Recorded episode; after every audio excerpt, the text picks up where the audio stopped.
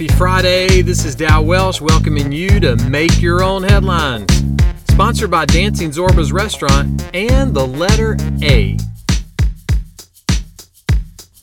So, what's one improvement you can make in life? This is the time of year that many people think about life improvements losing some weight, gaining some hair, or rearranging the garage. Here's an improvement tip you may have missed velvet hangers. What is that, velvet? Yes, it is. It seems the simplicity of picking up a few packs of velvet hangers can make a big difference in closet organization.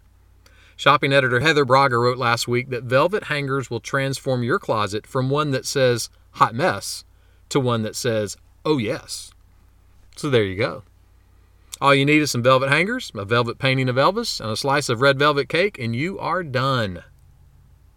King Solomon was giving some advice to his kids and wrote this The soul of the sluggard desires and gets nothing, but the soul of the diligent shall be made fat. Now, I realize this isn't the time of year where people talk about wanting to get fat, but here's an easy resolution I heard from a comedian. If you're worried about losing weight, just tell people you used to weigh 300 pounds. Sold. So, why did Solomon want his kids to get fat?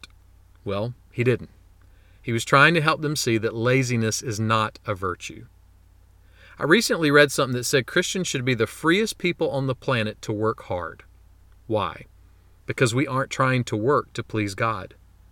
Jesus has made things right with us and God, therefore, we are free to be diligent people, to use what we have and what we're able to do to bless other people. And in blessing other people, for the glory of God, our souls will get fat with joy and peace and satisfaction and hope.